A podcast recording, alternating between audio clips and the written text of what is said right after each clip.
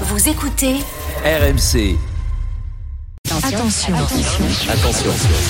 De manche pirate, le face-à-face. Il pirate le face-à-face. Bonjour Arnaud. Bonjour. Ce matin, je reçois Frédéric Ancel, qui est géopolitologue, spécialiste du conflit israélo-palestinien. Eh oui.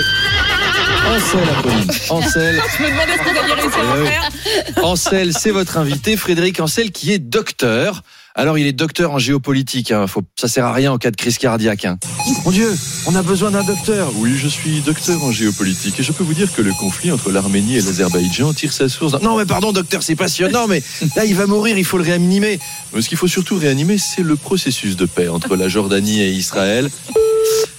Oui, voilà. Euh, donc sur euh, sur Google Images, allez voir. On voit que Frédéric Ancel est un géopolitologue parce qu'il pose exactement comme un géopolitologue sur Ah. toutes ses photos. Alors il y a la pose je tiens mon menton en souriant comme un psy. Il y a la pose les bras croisés comme Laurent Deutsch devant euh, une plaque de métro et il y a la pose je mets deux doigts sur mes branches de lunettes.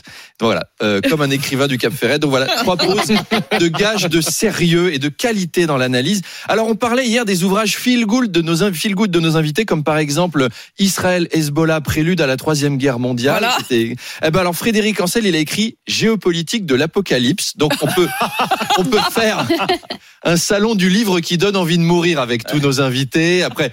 Je sais bien, la géopolitique, tu vas pas écrire Martine à la ferme ou Martine à la plage ou Martine dans la bande de Gaza ou le club des cinq contre le Hamas ou oui oui chez les Gazaouis, Gazaouis, mais enfin quand même.